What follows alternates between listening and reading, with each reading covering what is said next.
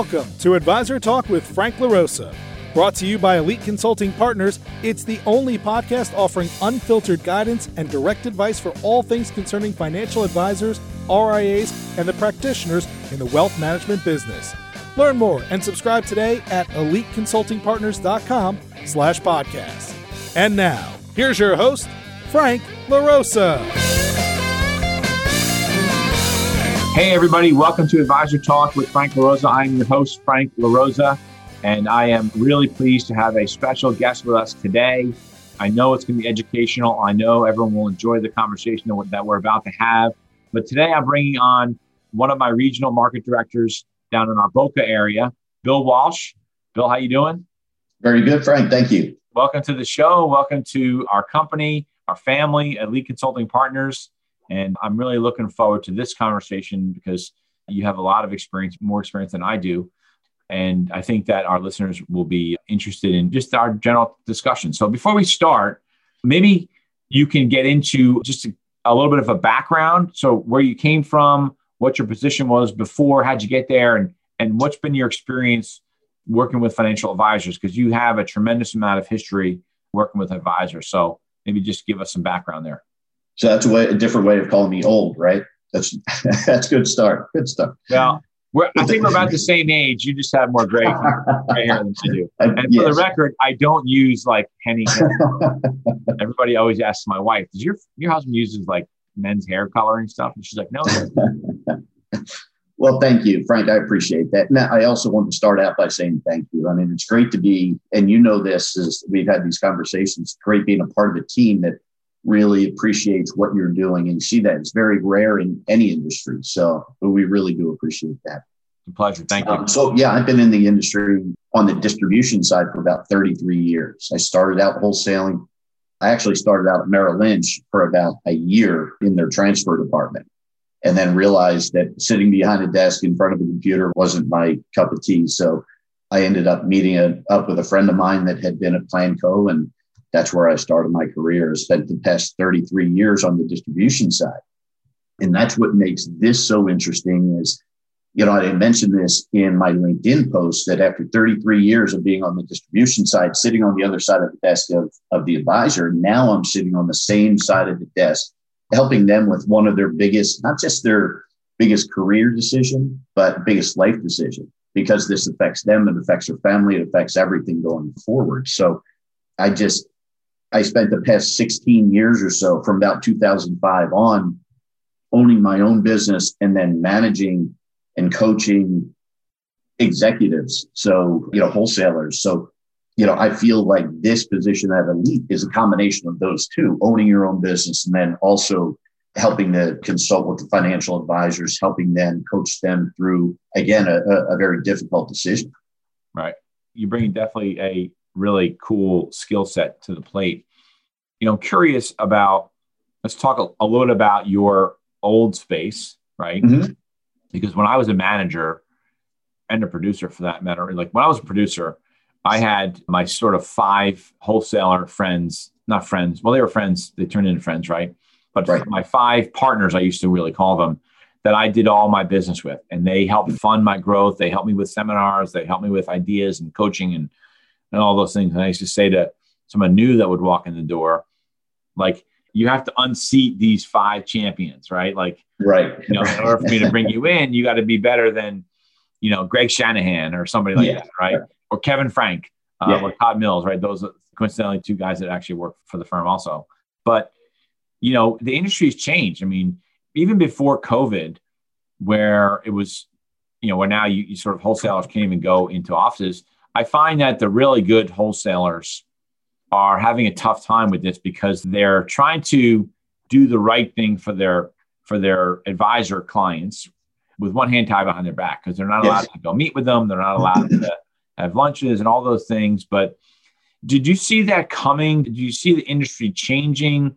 And where do you see that part of the business in terms of wholesalers and the the economics of things changing and that mm-hmm. career as a whole changing. So if I'm a wholesaler out there today and listening to this, what is that message? Where do you see 33 years is a long time? And technically, yeah. not that I'm calling you old, I have a few more years in the business that, that I do. So six to be exact. Yeah. Um, but who's counting? Anyway, that's an interesting thing because a lot of advisors rely on the wholesaler. Again, as a manager, I did the same thing. So right. the good wholesalers that would come in the office, they would say, Well, what can I do for you? I said, Listen, all I need you to do is take care of my guys. Right. And if they need stuff and if you can help them grow their businesses, that's doing for me. You don't need to take me to dinner. You don't need to, right. I don't need to go to a ball game. I don't need any, any of that crap. Help yeah. my guys grow their businesses. Right. And so yeah. I, I feel like there's going to be a gap here in losing that support. How do you see that developing? So I think the whole dynamic of wholesaling is going to change a little bit. I think the the concept of wholesaling is going to be there. It's just the way they do it. I mean, we were expected to do, you know, 30 appointments a week at a minimum and on up. And that was being out in the field, no office days, things like that. So I think the wholesaling is going to continue just in a different format. You're going to see more of this, more Zoom, more digital, more virtual type things going on. I think eventually we're going to be able to get back out in the field on the wholesale side. But I think that what the firms have seen is how much money they can save by not spending all that money going out every day and breakfast, lunch, dinners all the time. And I think it's it helps the wholesalers really narrow down who their top five people are, who their top 50 people are, whoever as many as they want to keep in their A list and do some of the things for them. You know, you can always be on a, a Zoom call or a WebEx call and get your story across, but then again, reinforcing that through a visit. I think the the percentage of time out in the field is definitely going to change. And you know, and I think that was we've heard firms, insurance company, annuity companies say we will never go to digital, we'll never go virtual. And then after the pandemic, it's like maybe about 70% virtual and now 30% out in the field. So right. it, I think that's really going to be a big change. But I think that's going to really hurt the financial advisors. I think it's going to hurt some of their growth, mm-hmm. especially maybe some of the younger folks. Right. Because you know, some of the best conversations that I've had, even when I was when I was an advisor, is when when a wholesaler was in the office yes. and they happened to be there, whether they were doing a meeting or whatever, and they came by my office, right, to mm-hmm. talk to me about something. I don't know if I would have been as engaged if they said, "Hey, can you jump on a Zoom call tomorrow?" right. right? yes. I would have been like, "No, I'm busy." Yeah. And so I think that it's a shame because I I see that happening, and I see right. that in the really good wholesalers that were the people persons, people people, mm-hmm. whatever you want to call that, you know, that did well. Because yeah. I think that all in all, most of the products, and I know that depending on the product your people are selling, they'll they'll differ, but most right. of the products are more or less the same. Yeah. Right. Yeah. They're all pretty good. There's nothing. Yeah. The more popular ones. Yes. What makes the difference is the relationship that the advisor has with someone like yourself or or Kevin, who's our head of business development. You know, who you you know that's how you got here. He was head of he was a Lincoln insurance rep right. for a long time. But so I think that that relationship is going to be in jeopardy because it's going to be much harder for you to do that. I mean, Merrill Lynch won't even they're not even right. allowed to work with right. wholesalers anymore. So look, I think that's a great message for us because we are we are here open arms for guys like you and and right. Len Murtha, who we did a call with, and Don O'Fee, Scott Bro up in Boston, Thomas Marks in Atlanta, right? So we've been fortunate to have you and a bunch of other guys come on board that are seeing that. So maybe just let me get into that for a second. When you made the decision, so you were a divisional director for Lincoln, right? Correct. Right. So Correct. you were a divisional director for Lincoln. So you were you were big time. Um, like every position out there, it's temporary, no matter what. Unless you own your own business, then it's permanent. Right. Um, uh, so I want to talk about two things. You you said something about coaching. Mm-hmm. Can you elaborate a little more about that? And what what were you doing on the coaching side, and how is that attributable to today with what you're doing with, with financial advisors? Yeah, absolutely. So I had a, a, team of anywhere from 10 to 13 wholesalers at a time, and each of them did certain things very well. There were some that may have been falling behind with respect to sales or, you know, whatever it might have been.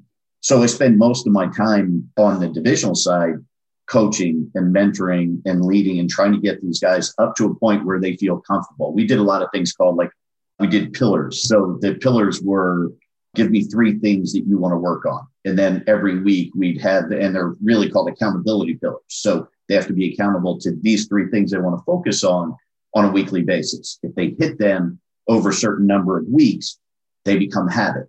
So once we, that becomes a habit, you move on because it's always going to be there and you add another one. So, you know, things like that being able to, to just help them not so much tell them exactly what they what they did wrong or what they did right but just ask them more questions. You know how do you think that meeting went with the advisor? What do you think you could have done better? If you were the advisor how do you think it would have gone?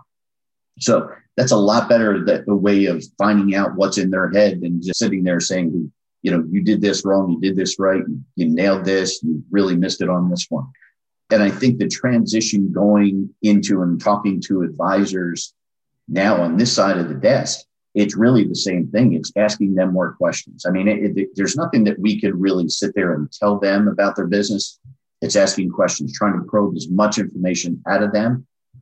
But again, being able to say, hey, I'm on the same side of the desk as you, helping you. This is not, I'm not trying to sell you something and I'm not in competition with other firms out there. I just want to help you make the best decision.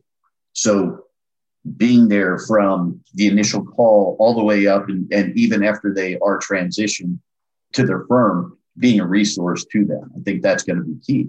And I think the, you know, the one point that you brought up with respect to the wholesaling and not being able to be out there in the field. And the one thing that really kills is a lot of relationships, which has been the kind of the cornerstone of wholesaling. If you didn't have the relationships, even if you had the best product, they may not have done your eh, done your product.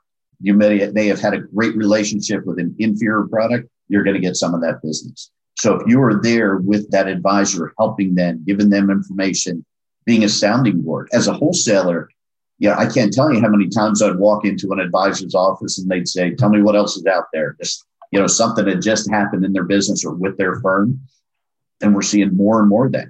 You know, going back to a pandemic and and looking at that, what happened last year and a half?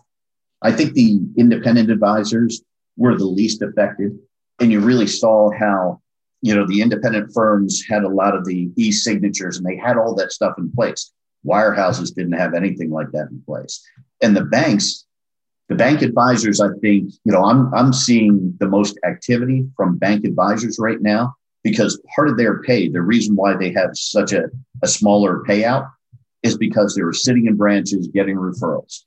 They're not doing that right now, or mm-hmm. they're just starting to get back to that. For the last year and a half, they haven't had any referrals coming in. So I think that's kind of the cornerstone of people starting to, advisors starting to look and see what else is out there. You know, I think the biggest reason or obstacle that we face on this side at Elite is really the fear that advisors have. And it's fear of something new. It's a fear that not all their clients are going to come with them. It's a fear from going maybe from a W 2 to a 1099 and being very independent. What they forget to realize is, as a W 2, you don't own your business. As an independent and a 1099, that's when you truly own your business. And I think that this fear is just not knowing. And a lot of people think that if you, I go independent, I'm buying my own pencils, my own paper clips, my own paper, everything, where there's various levels of support on the independent side. So I think it's just those types of fears that just have to be overcome. And that's just asking questions and letting them vent and then addressing those. Yeah, it's so funny that right before this interview, I was on a call with a $10 million private bank advisor. Nice. And he's looking at two different firms. So he's looking at UBS and he's looking at an independent RIA firm that we work with that will go nameless. And what you just said, we literally over the last hour went through that whole iteration of emotions. like, I don't know, I don't know what I don't know. You know, the whole I don't know what yes. I don't know, right? Right. And does he really want to go independent? Is it worth it? Does he understand the economics? Will his clients follow? Will his team follow? Right. right? Is he ready to do that at this stage of his career? What's the technology about? How how do I deal with health insurance? And like, I just came back from a trip meeting with a client because again, we provide this new service that we provide under Practice Dynamics in helping alleviate some of the stresses of what do I have to do to open my office, right? We take right. care of those things. We get them the computers, we set them all up, we go there, we plug them in, literally plug all the computers in. We help rearrange all the the offices in the right in the right way and make sure the furniture is set up the right way. All of the things that I that I sort of love to do, I can do do, do with our clients. Right. But the point was, this is a very sophisticated financial advisor, like highly sophisticated. Didn't understand a lot of the different economics between 1099, W 2, all the different levers and triggers you can pull as a 1099 with S corps and taxes and all these things. And you know, W two is W two. Like you're limited. You have guardrails. To your point, also, it doesn't really matter to us which one he chooses. Right? Economically, doesn't make a difference to us.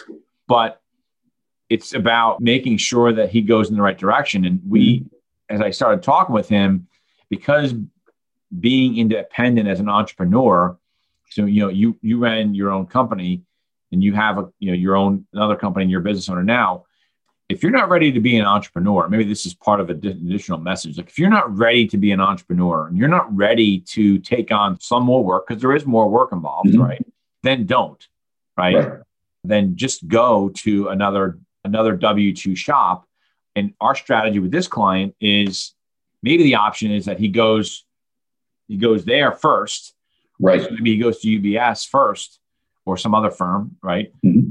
And then takes the next six, seven, eight years to prepare and learn and get his team set up to then take that next step, the sort of the lily pad approach. Right.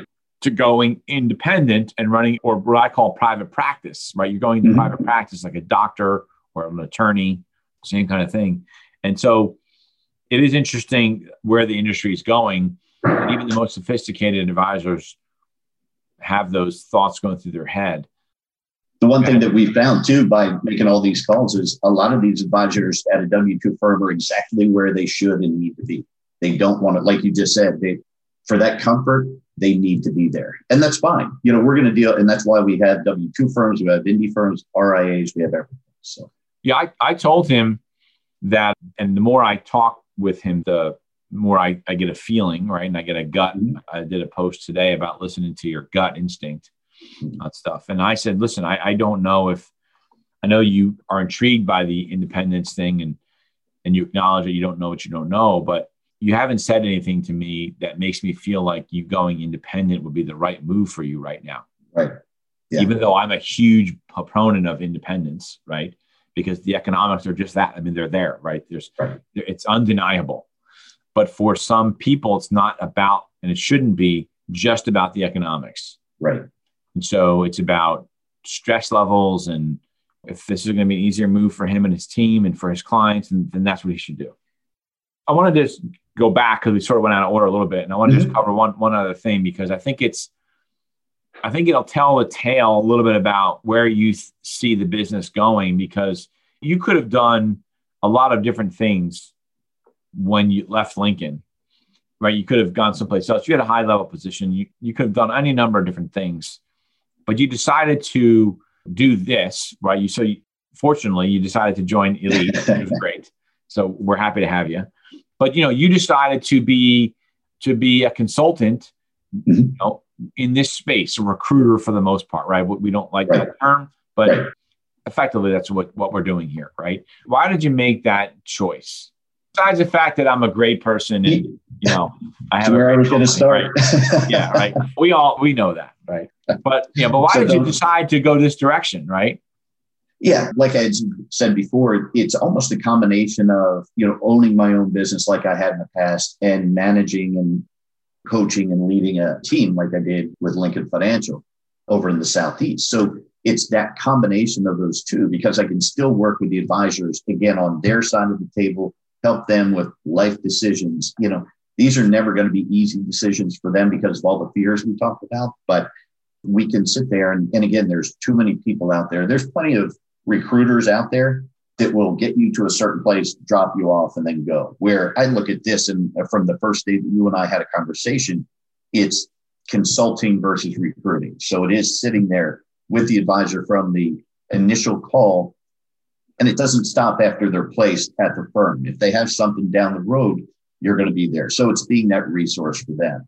And I just thought that the combination of what I had loved to do in the past with helping people out and coaching and owning my own business and doing those things all combined in one job, I think that's it just made it a very simple decision. And then having so many people, like you had mentioned a couple with Kevin and Len and, and Stacy and, and Scotty and Don, old friends of mine, and then meeting new ones like yourself and Dale and Teddy and everybody else and all the other great people in Elite. So it's just made it a, a very easy decision to make. Well, we are we're definitely happy to have you. I think that the coaching background is is really how you're able to deliver the kind of advice because it's very easy, like you said, to just say to somebody, "Oh, this is your production. This is your this is where your assets are. Here, here are three firms. Go talk to them, and and you know then we wait for our, our fee." But it's really the coaching piece that that we implement into the business, consulting. But it's coaching, right? It's it's you know what are you trying to do? Even the pillars, even the, the pillar analogy that you do, I find that where I get the most enjoyment, and I think that's where you're seeing this and why you have the relationships with the clients that you have today is you're able to bring those things into the conversation. It's not mm-hmm. just mm-hmm. about, well, what's the payout at this firm and what's right. the deal at this firm?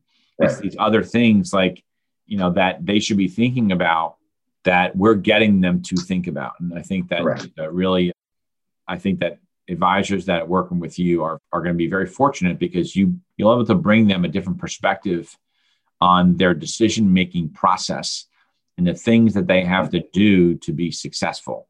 Because mm-hmm. you are right, it's not just about picking the firm, right? right. You need to pick right. the firm, then you have to execute on a bunch of different things. And if you have, if you are totally unorganized and you have, you're not disciplined and all of those things, it's gonna it's gonna be very challenging. So Right. I think they're very, I think they're very lucky to have you. I know we're lucky to have you. Thank you. I appreciate um, that. Yeah, I appreciate the call. So I'll give you your your 15 second elevator pitch. Kind of, um, you know, if there's an advisor out there and they're listening to this and they're looking for some help and guidance, you know, why should they pick up the phone and, and call you? And what number do they call? So I think it's everything we just talked about. You know, being able to not just be a recruiter and pass them on to a firm that's going to give them the best the top payout, and that's the only thing they consider. We're going to go through and really, you know, it's in the name. It's we're going to be consultants for you. I, I want to be your. Somebody used uh, the term "you're my concierge service" with me, and I'm like, if you want to look at it that way, that's that's great. But I'm going to take you from soup to nuts, and then I'm going to be there, you know, after your position somewhere. And again, that may take six months, it may take three years, but we're still going to be here. So, awesome. and if anybody wants to get a hold of me, Don Ophie and I are partnered up down in the Southeast. My number is 954 501 8217. Awesome. Awesome. So, we are looking Frank, thank you. To, I appreciate everything. Yeah. We're looking forward to opening an office down there. Yes. That'll be great. And we can attract some great, some more talent to the team. And we're, you know, we're, we're excited. So anyway, thanks for taking the time. I know that you sort of just moved and you're in your new house. all that looks looks good. Looks yeah, nice. all the water's over here. Yeah, that's good water. You got to stay hydrated. So yeah, exactly. Uh, that's good. Sure. But anyway, we appreciate the time for our listeners. Thank you very much. If you're listening to this on iTunes, like and subscribe. If you're watching us on YouTube, we appreciate it. Leave a comment, leave suggestions, and like the video also. And share this with people that you might know that are looking to transition. They might want to talk to Bill about why they should work, you know, they should be working with him. They could be the right guy, the right match. So we appreciate it. Thanks, everybody. Bill, thanks a lot. I'll see you next week. Sounds great. Thanks, Ryan. Thanks for listening to Advisor Talk with Frank LaRosa. If you're looking for more advice or solutions on any topics in the financial services industry, or you just want to subscribe to our podcast, head on over to eliteconsultingpartners.com slash podcasts.